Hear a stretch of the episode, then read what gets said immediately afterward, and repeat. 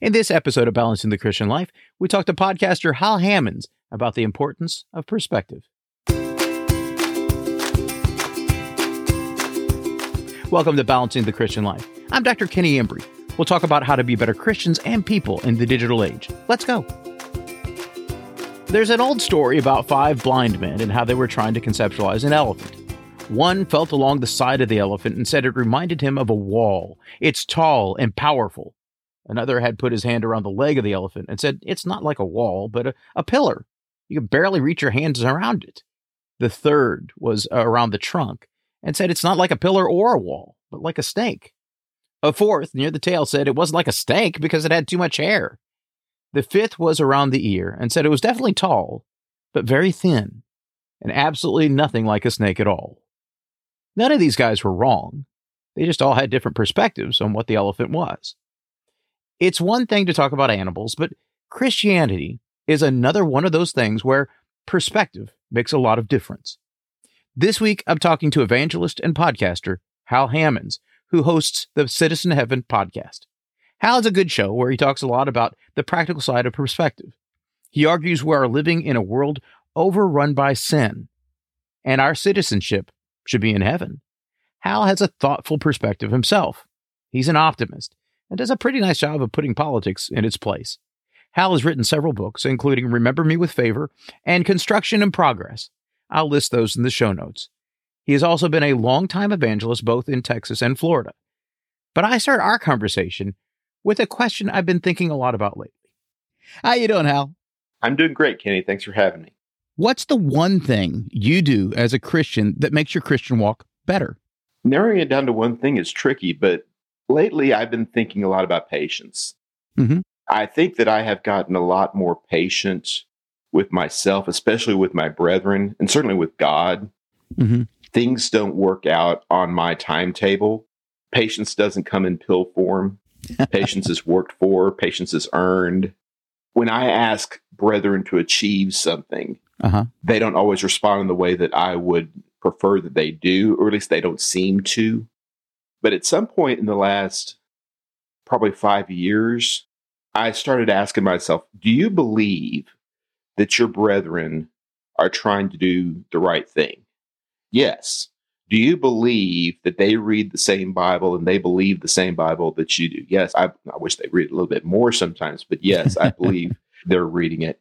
Do you trust that the Holy Spirit is working the same plan in them that He is working in you? I said, Yes, I, I believe that. Well, then don't worry about it because they probably don't see the results in me. Yeah. If I don't see my work is having an immediate and demonstrable impact on other people in the first place, maybe I'm thinking too much of myself. Right. That the things that I'm trying to work in them are so needful in the first place. And in the second place, who's to say that it isn't working? It is a process. It's a slow process sometimes, sometimes agonizingly slow. But I see it being Yeah. slow in me. So why shouldn't I accept it being slow in them? Really, what you're saying there is that your secret to Christianity is perspective. Is that a fair way of thinking about that? It is. I want to do God's job. Yeah. And I'm not qualified for God's job. I I don't know how I got the nerve to apply for that job in the first place. I'll let God do his thing and I'll let my brethren do their thing. I sleep so much better. I, I'm not suggesting that there's magical, wonderful things going on out there that I just don't see. I don't know. Right. But I've come to realize I don't have to know. Trust God to do his thing. There are times when that just becomes really frustrating, Hal. Oh, yeah. How do you deal with the frustration? Being married helps. That is so true. uh, having a wife that that sees what you go through and sees what you see, and usually more of it than you see. Yeah. Somebody to to bounce things off of, somebody to keep you level. I, I can moderate her; she can moderate me. There is a certain punching bag mentality, probably that preachers Mhm. who care about what they do, and really Christians who care about what they do. You, you feel like you need to hit something, and I'm not suggesting that you hit your wife. That's a mistake. You shouldn't do that Right. But- right. Right. Right. when when you have this this ability to to confront somebody and have these imaginary arguments with people and, and say the things that you would like to say but you know you shouldn't say and just kind of get it out of your system and and have somebody there just kind of nod her head and say you're right you're right you know i think that too Well, I don't know about you. I'm not always wild about somebody who criticizes me and says, "Kenny, you just need to uh, you need to cool it on that. You need to ratchet it down a couple of notches." And my first reaction is, "Says who? um, are you going to be telling me what to do?" Right. By the way, that's an idiot in me talking. Yeah. How do you deal with the idiot in you, Hal, unless you don't have an idiot? That's the story of my marriage, essentially. Yeah. My wife thought it was her job to keep me level, to keep me grounded. That involves a certain amount of criticism, and she's quite tactful about it. She's not rude or whatever, not typically. That wasn't good enough for the first 10 years or so. Right. I preferred to be told that I was a genius and that all my ideas were great. Yeah. Well, all my ideas weren't great, especially the first 10 years. And having somebody Yeah. to criticize you like that in a, in a kind and loving way from a position where their general motivation, their general attitude is unimpeachable. Yeah. The average person out there in Pew might actually be out to get me. He's probably not, but he might be out to get me. My wife is not out to get me. Right. She's on my side. And eventually I come around to that. So this criticism must be in my best interest. No, I'm very much like you. I don't like being criticized. I don't know many people who do. You, you come to a point where you realize being wrong is not that big a deal. As Right. long as you realize that you're wrong and you learn from the lesson. We're going to be wrong a lot. And usually it's not a tragic kind of thing. Occasionally it is, but usually it is simply a learning experience. And at the end of it, if we learn the lesson, we're stronger for it. You're talking about the death of ego right, Right. there, Hal. And and the idea that that you need to get out of your own way. God does a pretty good job of of saying, you know, you're not that important. And maybe you ought to start checking your ego out the door every once in a while. It's still a hard lesson to learn. It is a very hard lesson to learn. Being a Christian is in large measure about acknowledging your shortcomings, your inadequacies, how poorly you measure up to a standard. Right. and trusting that somebody's going to love you anyway. I'm always astonished that people like Tiger Woods or, or whatever have coaches. Yeah. Who's going to tell Tiger Woods how to play golf? And that's because he wants to get better. Yeah. This is why concert pianists play scales in their hotel rooms before they go on stage. They're trying to get better. Yeah. They're always trying to get better. I need to be getting better too. It sounds like your promise for Christianity is feel worse about yourself. Find out all your deficiencies. Find out why you aren't that important. Come on in. Uh, when you live under grace and you start understanding what grace is, that becomes a, a really exciting and interesting concept. right. If if you believe in salvation by works, then this is extraordinarily frustrating and depressing, and eventually you'll quit if you're insightful at all because you realize you're never going to measure up Right. when you properly appreciate grace, you can balance in your mind the importance of striving toward perfection and you can appreciate your own inherent inadequacies and you can trust in God to fill in the gaps there. You can freely strive for greatness and it's a very exciting thing. Yeah. Learning becomes an adventure. Correction becomes a positive experience Right. when John the Baptist goes Right. out to the wilderness and, and people come in droves to listen to him, tell them that they are not good enough. And that's what the gospel message is repent, for the kingdom of heaven is at hand. God is ready to deliver his promises to you, and you are not ready for it. Yeah. You are not good enough for this. Yeah. You need to change. People ate that up. Not everybody, obviously, Right. but the people who were fit for the kingdom did. And I like to think that that's where I am, where I'm trying to be, where I'm encouraging other people to be. The name of your podcast is The Citizen of Heaven. Most of this goes to perspective. What does it mean to be a citizen of heaven? When I think of being a citizen of heaven, I think ultimately of three things. I think of, first of all, taking direction from my one true king. Yeah. I take my direction from Jesus. Daniel's a great example of this, plenty of others, of course. People who say, no matter where I am, no matter where I'm doing, I am God's child. I'm going to act like God's child. I am Uh-huh. the future inheritor of a, of a tremendous blessing, a tremendous grace that God has prepared for me after this life is over. That's where my head is. That's where my heart is. Uh, secondly, and necessarily following on to that, feeling out of place in Satan's world. Yeah. We need to come to grips with that. Yeah. Three times in the book of John, Jesus calls the devil the prince of this world or the ruler of this world. And and if you're in question about who's running things, then maybe you need to be paying closer attention because it's pretty Yeah. obvious who's in charge out there. Things on earth are being run by the wrong side. And that's why things are so Yeah. messed up.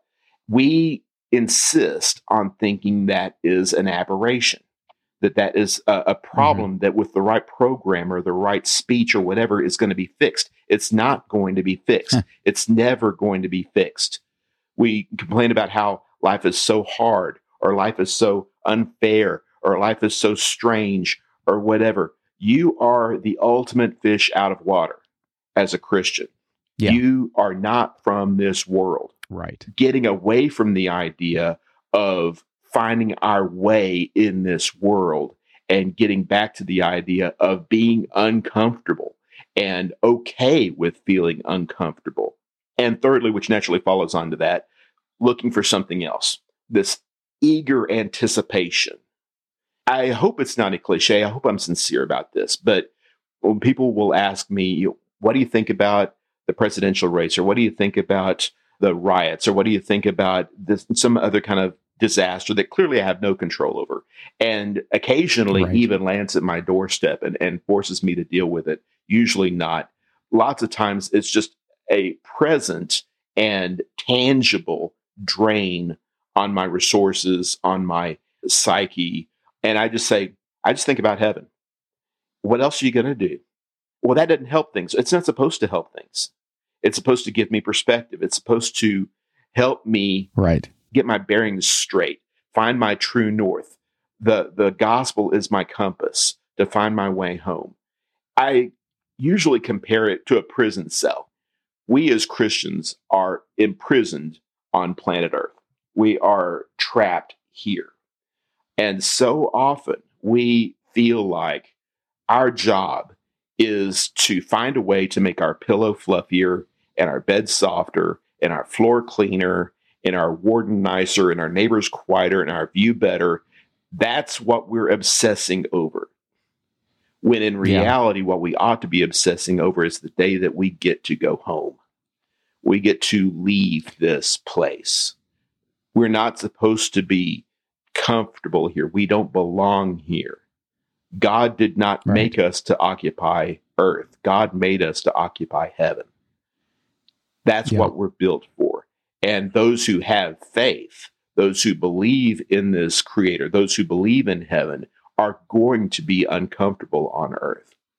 So, being a citizen of heaven is about acknowledging these things, seeing our true home, seeing our level of discomfort and becoming comfortable with that, and acknowledging Jesus as Lord and Savior through all of this, never losing sight of what we're really all about, who we really are at our core.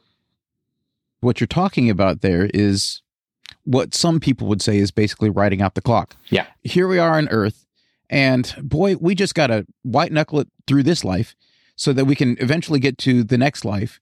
Let's get in our little compounds. Let's make sure that that nothing uh, outside there uh, affects us, and we are not going to be uh, any kind of influence to those around us. We're just going to make sure that the pure stay pure Right. and and and so that we can get on our, our spaceship and go go to heaven. What do you say to people who who think like that? Well, in the first place, how much do you love your neighbor as yourself? Right. How how comfortable are you with the idea of us versus them? One of the books that I featured uh, recently on the podcast is the uh, the coddling of the American mind, Yeah. and one of the the great untruths that they focus on that I think was really important. This idea of this world is all about the good guys versus the bad guys, us versus them Right. all the people on our side of the line are wonderful and all the people on their side of the line are terrible. And the bigger a gap we can make between these two, the better. And that is not the attitude that God asks us to take in Satan's world. And it may seem a little incongruous, like you're saying. There is a natural inclination toward monasticism for for Christians. The devil is going to drag me down, surely I want to get as far away from the devil and the devil's people as I can. Right. And to a certain degree, that's true. But to a certain degree, that's impossible even if you wanted to do it. Right. And Paul says that's part of the plan. He hasn't called us out of the world, he's called us to be lights in the world. And so stay pure, certainly, stay distant, and be seen as being distant. Let people know. You don't have to be rude about it necessarily. Right. Don't err on the side of camouflage. Allow yourself to be seen as different. Encourage people Yeah. to see the value in a different value system, something that is giving me peace and hope and tranquility and joy. People out there in the world seem to be sorely lacking right now. Well, if I can be different from everybody else, and maybe different isn't such a bad thing, well, then that opens doors to bring people over onto our side of the line. And Right. not because we were such tremendous influences necessarily, but because God is making a difference in our lives, and He might make a difference in their lives too if they give Him half a chance. Yeah. The people that Jesus criticized the most, in my opinion, were the ones who were the closest to understanding the truth. I think the Pharisees had a lot right.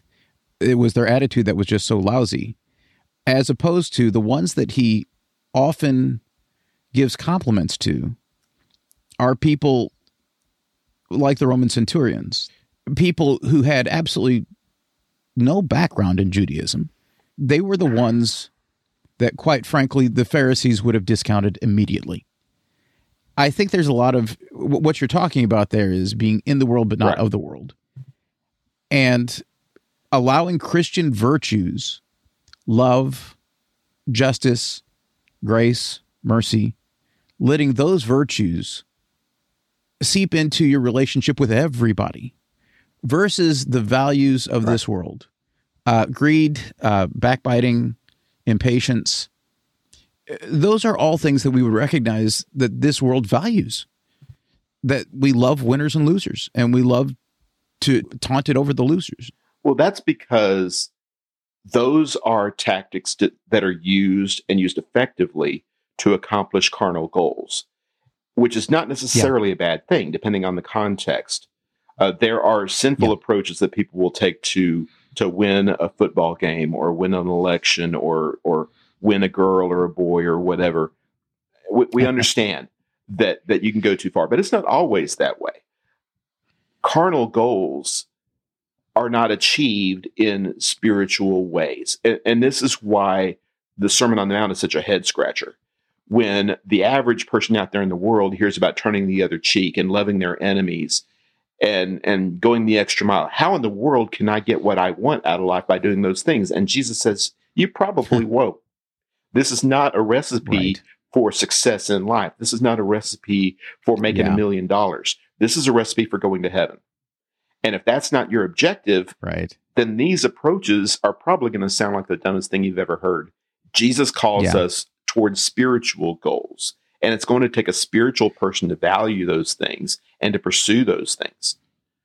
And you were mentioning before about about how he is hard on the accomplished ones, the almost there ones, and not necessarily so much on the ones that are on the periphery of faith. That's the way discipline works in general.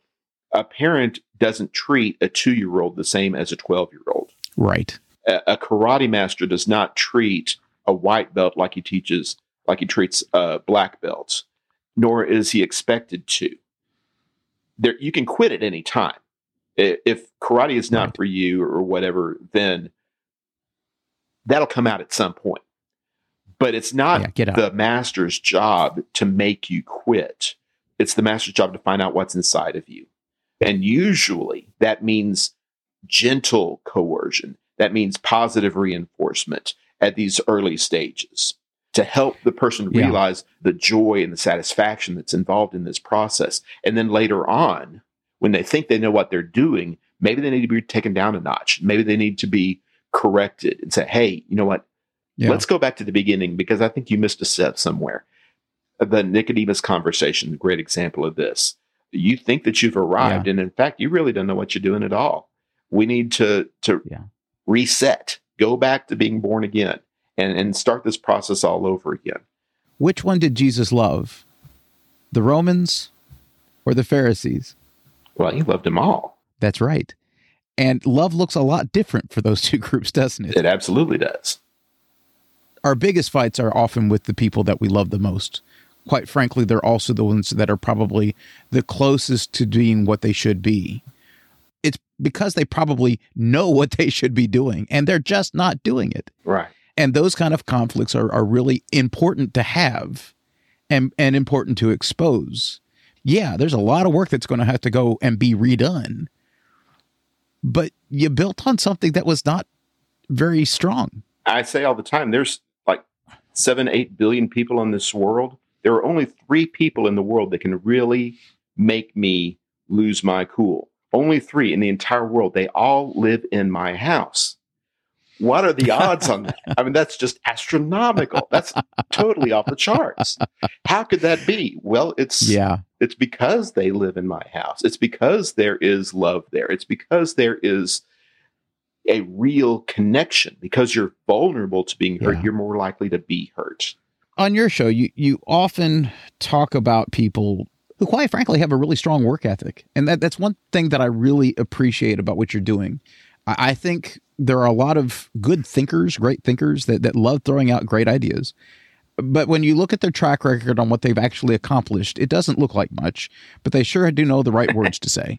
Uh, you you talk about Chip Gaines, who I have a, a, a lot of admiration for. You talk about Mike Rowe. You talk about a lot of these people who have just as much elbow grease in the game as as they have a mind share in the game. Why are these the guys that you appreciate, and and is there anybody else that you just really admire? I, I think I am drawn to one talent people who act like two talent people. I, hmm. I'm really inspired by people like the the poor widow in Luke chapter 21, who has Yeah. virtually nothing to give and gives everything that that she has. I've known any number of physically infirm people, older people, people who, by any reasonable measure, had very little to give to society in mm-hmm. general and and to the work of Jesus in particular, but who gave everything that they had and inspired everybody who was around them and maybe made more of an impact than I made with, you know, two sermons and two classes a week. Who's to say about Yeah. these things? When you have some ordinary housewife who has the opportunity to welcome the uh, the captain of the enemy into her house, and she takes a tent peg and nails his head to the floor. You know, that's that's some initiative. That is seizing the moment. And so many of the people in the Bible, many of whom have books named after them, are really all Yeah. about being ordinary people living their lives, doing the best they can in the moment, being part of a bigger picture that they probably didn't even understand themselves, but simply showed Yeah. up every day and worked. They showed up and did what was expected of them, not necessarily in a spectacular way, but when those people are not there, it makes a difference. When the guy who's supposed to pick up your trash doesn't show up for three or four weeks, that makes a difference in your life. you may not think about it a whole Yes. lot, but when he's not there, it's obvious. And the same thing goes for the person who who vacuums the church building, the person who prepares communion, the people who do the work behind the scenes and not only don't get credit, don't especially want to get credit. My wife is absolutely paranoid about getting credit about things. Uh, that's that's her personality, and not everybody's like that, and I understand that. And there's a certain degree to which we should Right. applaud ordinary activity and ordinary people, but the good ones don't do it for the applause. We strive together, and we value the little things, the medium things, the big things, no matter where they're coming from, no matter who they're coming from. They're all important. I'm well known in the foyer for being the positive guy. You know, somebody asked me how I'm doing. Great. And and I have been criticized for being shallow or or insincere or whatever. I I don't think of it that way. I think of it when I do think about it. Sometimes it is kind of an instinctive thing, but usually when I do think about it, I think, well, I'm a child of God. I'm heading to heaven. I'm surrounded by people that I love. Why wouldn't I be great? And if somebody asks me, I'm great. How are you? I'm good. Oh, okay. Well, then I win because I'm great. I, I, say that to people in the grocery store sometimes. The cashiers say, I, am good. Oh, yeah. Oh, well, I win because I'm great. But why not be great? Why not be positive? Why not be excited about your life? And I realize that different personalities are different ways. I'm not asking everybody to be an extrovert. Uh, I'm not especially extroverted. I'm not a- asking everybody to be bubbly and, and effervescent and such. Frankly, if I were surrounded by a hundred effervescent Christians, I'd probably shoot myself. Having that right. that sense, that that calming attitude of joy, not about being thrilled about your circumstances, but every day realizing how wonderful it is to live under God's Son. That should be a a powerful cohesion that brings the people of God together. Yeah. You're talking a lot about perspective. You're talking a lot about attitude. Carol Dweck would call this mindset. It's how you see things that often change how you respond to things. Mm-hmm. The Bible is filled with a lot of very good spiritual stories, but it strikes me that you're probably seeing a lot of spirituality in the mundane. You talk about the housewife who's who's doing her chores, or people who are doing the stuff that they have to do, that, that power of responsibility. What inspires you in your daily life to see the spiritual in the mundane? Maybe it started simply by looking for material to preach about. I have a journalism degree that made me think that I was something of a writer. And so when I started preaching, I did a lot of writing. And if you're going to publish a bulletin every week, then you need to have something to write about. For about 20 years now, I have written pretty consistently a column that I call the final word. And basically, I just take one word out of the lexicon and use that to write 300, 350 words uh, about something that's going on in my life, something I saw at the store, something I saw on television, on YouTube, and turning that toward a spiritual point. One of my mentors uh, used to say I was the only guy that he knew that could drive to the grocery store and come back with seven article ideas. And and that's that's the way my mind thinks. I just naturally find something in the world that fascinates me, that grabs my attention, and I find a way to apply that to spiritual things. And sometimes it's 300 words, sometimes it's 30 minutes, whatever. Finding a way to connect everyday life to our walk with Christ. I think that's what Deuteronomy 6 is all about, 6 through 9, where he's saying that you need to talk about your relationship with God when you're walking by the way, when you're sitting down at the dinner table, when you rise up, when you sit down, every facet of your life, especially in your dealings with children, but but not just that. Every facet of your life is an opportunity to draw closer to God, to emphasize spiritual things, to see the sublime in the mundane. I'm not especially insightful. I'm not especially clever, but I pay attention if we just think yeah. that this this world is all about teaching us about the world, we miss the point. All of these things are an yeah. excuse, an opportunity, an open door to bring us to faith, to bring us to God. And the more we can embrace that, the deeper our faith will grow. And the more we'll realize that everything we do in this life is about heaven. Everything that we do in this life is about faith. Every step we take, including the bad ones, this is about finding our way home. You mentioned the sublime, and, and it reminds me of, of something that C.S. Lewis wrote in The Abolition of Man, where, where, where he talks about we love thinking that the sublime makes us feel great. What that feeling does is it makes you recognize how small you are and why God is so great. There is so much that we can't do that God has done that makes us appreciate who God is and what he has done for us again, what you're talking about there is that perspective. You can take almost any episode in your life. Once it's happened, now you have the job of interpreting it. Right. And your interpretation is now going to frame the way you see it from now on. And you have a lot of options in interpreting things that happen to you and happen around you. I think it takes a lot of maturity to start interpreting things from a godly perspective. There's there's a, a weird balance between great things and little things. Yeah. How the the big things are best seen in little things. The little things give insight into the big things.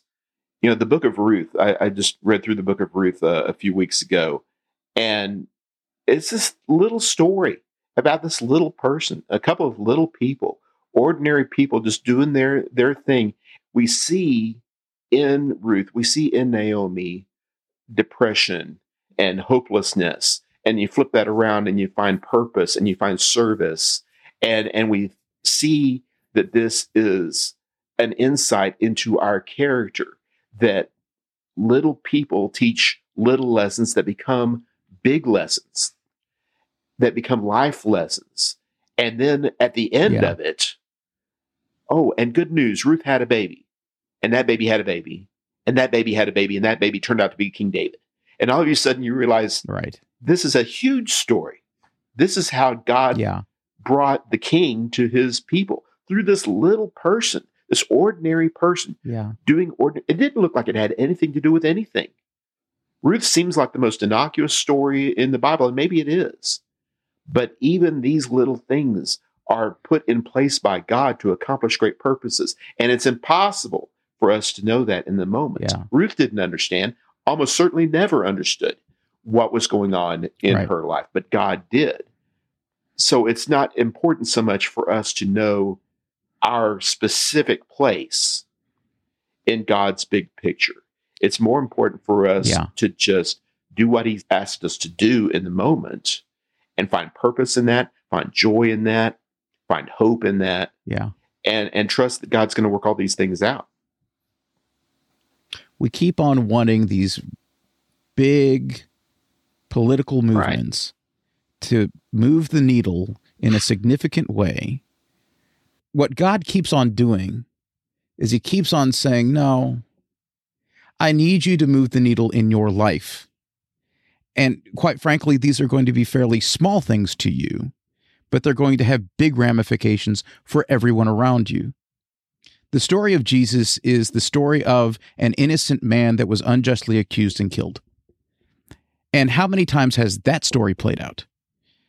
That story plays out over and over and over again. What makes it important is he was also the Son of God. And the reason that this innocent man was killed was to stand in for us for all the things that we do that we should not have done, that he's willing to take on the sins of us. Quite frankly, the story of Jesus is a small story with big implications. And I understand it, it, it might sound weird to say that, but it's not an unusual story because it happens every year that we, we find out somebody who was killed should not have been killed, should have been exonerated. Israel was never an important nation. It was only because God made it an important nation. There's not anything political that, that Israel did that was very important to the, the nations around it. The only thing that made Israel important was because that was God's nation. The only thing that makes us important is we are God's people we aren't going to change the politics around us. And I don't think that's what God's asking us to do. God keeps on asking us, okay, treat people decently, be good, and do good to other people around you. absolutely. And, and, I remember thinking growing up, reading stories about David and his conquests and, and the, the battles that they fought against one tribe or another and expanding the borders of the kingdom of Israel thinking that that's what it was all about, thinking that the bigger the nation got, the better, and, and the more glory to God and, and that sort of thing. And not realizing that during all of this time, there were not only internal struggles in David's own life, but also even tribes right down the road that they should have destroyed, you know, a couple of generations ago and still hadn't destroyed. Right. That the the actual work given to them had not been accomplished. And, and you see that the borders right. move back and forth. And uh, exactly like you said, even at its greatest, even under Solomon, the kingdom of Israel was not necessarily anything to to brag about in terms of territory, in terms of, of political power. But this was right. not the world empire that failed. That's not what God had ever had in mind for his people. God right. wanted his people. To take the land of Canaan and establish themselves and be a light in the sinful world and do their thing right there. That's what we're doing. We yeah. talk about saving the world sometimes, and I understand what we mean by that. We're talking about saving individuals in the world. Right. But we're not going to fundamentally change anything. I mean, who do we think we are? We're outnumbered right. You know, 7 billion to 1 uh, at this point practically. the, the idea that that we could fundamentally change the face of planet Earth is just insane. We're, we're yeah. going to lose this battle. And we need to come to grips with this. The battle for planet Earth has already been lost. It's just not going to happen. Again, going back to the citizen of heaven business, the thoughts of man were on evil continually. Yeah. And Noah found grace. That's what we're doing here. We're not trying to make the world a less sinful place. Yeah. We're trying to be righteous people in a sinful world. Yeah. And every day waking up and going out trying to find that grace, trying to find the blessing that God has for us in any given moment, trying to keep the sin on the outside and the hope on the inside. Yeah. It's it's not always easy, but God will empower us to do this. And, and maybe the worst thing that we can do is convince ourselves that the battle is political, that the battle is social, that the battle is measured in terms of ballots and, and things of that nature. We have bought into this idea over the last 400 years to one degree or another that rampant Americanism is, if not the same, at least inextricably entwined huh. with Christianity. And yeah, we've, uh, along with that philosophy, we have bought into this idea that we're going to fix things. This is what this the word social gospel, the term social gospel has been kind of blown out of proportion in, in my lifetime. But what it ultimately meant in the beginning when people were talking about this is using the gospel to fix the world. It's just as well it isn't God's plan because it doesn't work. It never has worked. We look around us today right. and we see what 400 years of this project has done. We're worse now yeah. in a lot of ways than uh, than we were when I was born. We've made a lot of progress, done a yeah. lot of good things, but this is not our fight. The weapons of our warfare are not carnal. You are yeah. not fighting a political fight. Now, if you want to be political people in our political world, that's your business. I'm not opposed to politics. Right. I'm not opposed to activism. No, yeah. But thinking that you're serving Jesus by going to the ballot box, you are kidding yourself. That's not what this is about. You serve Jesus by living your life. That's our battle. That's yeah. our war you can't change the world, but you can change somebody's world. We can make a world of difference for one person, but we can't make a difference in the world. Does that make right. sense? Yes. How do we get those around us see that they need to change their citizenship from Republican, Democrat, Independent, Green Party, whatever, to I'm not a citizen, a citizen of this world. I'm a citizen of heaven.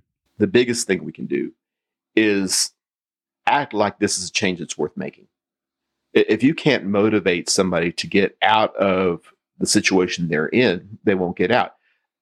Inertia is a real thing. We have a very strong tendency to move when we have been moving, to stay when we have been staying.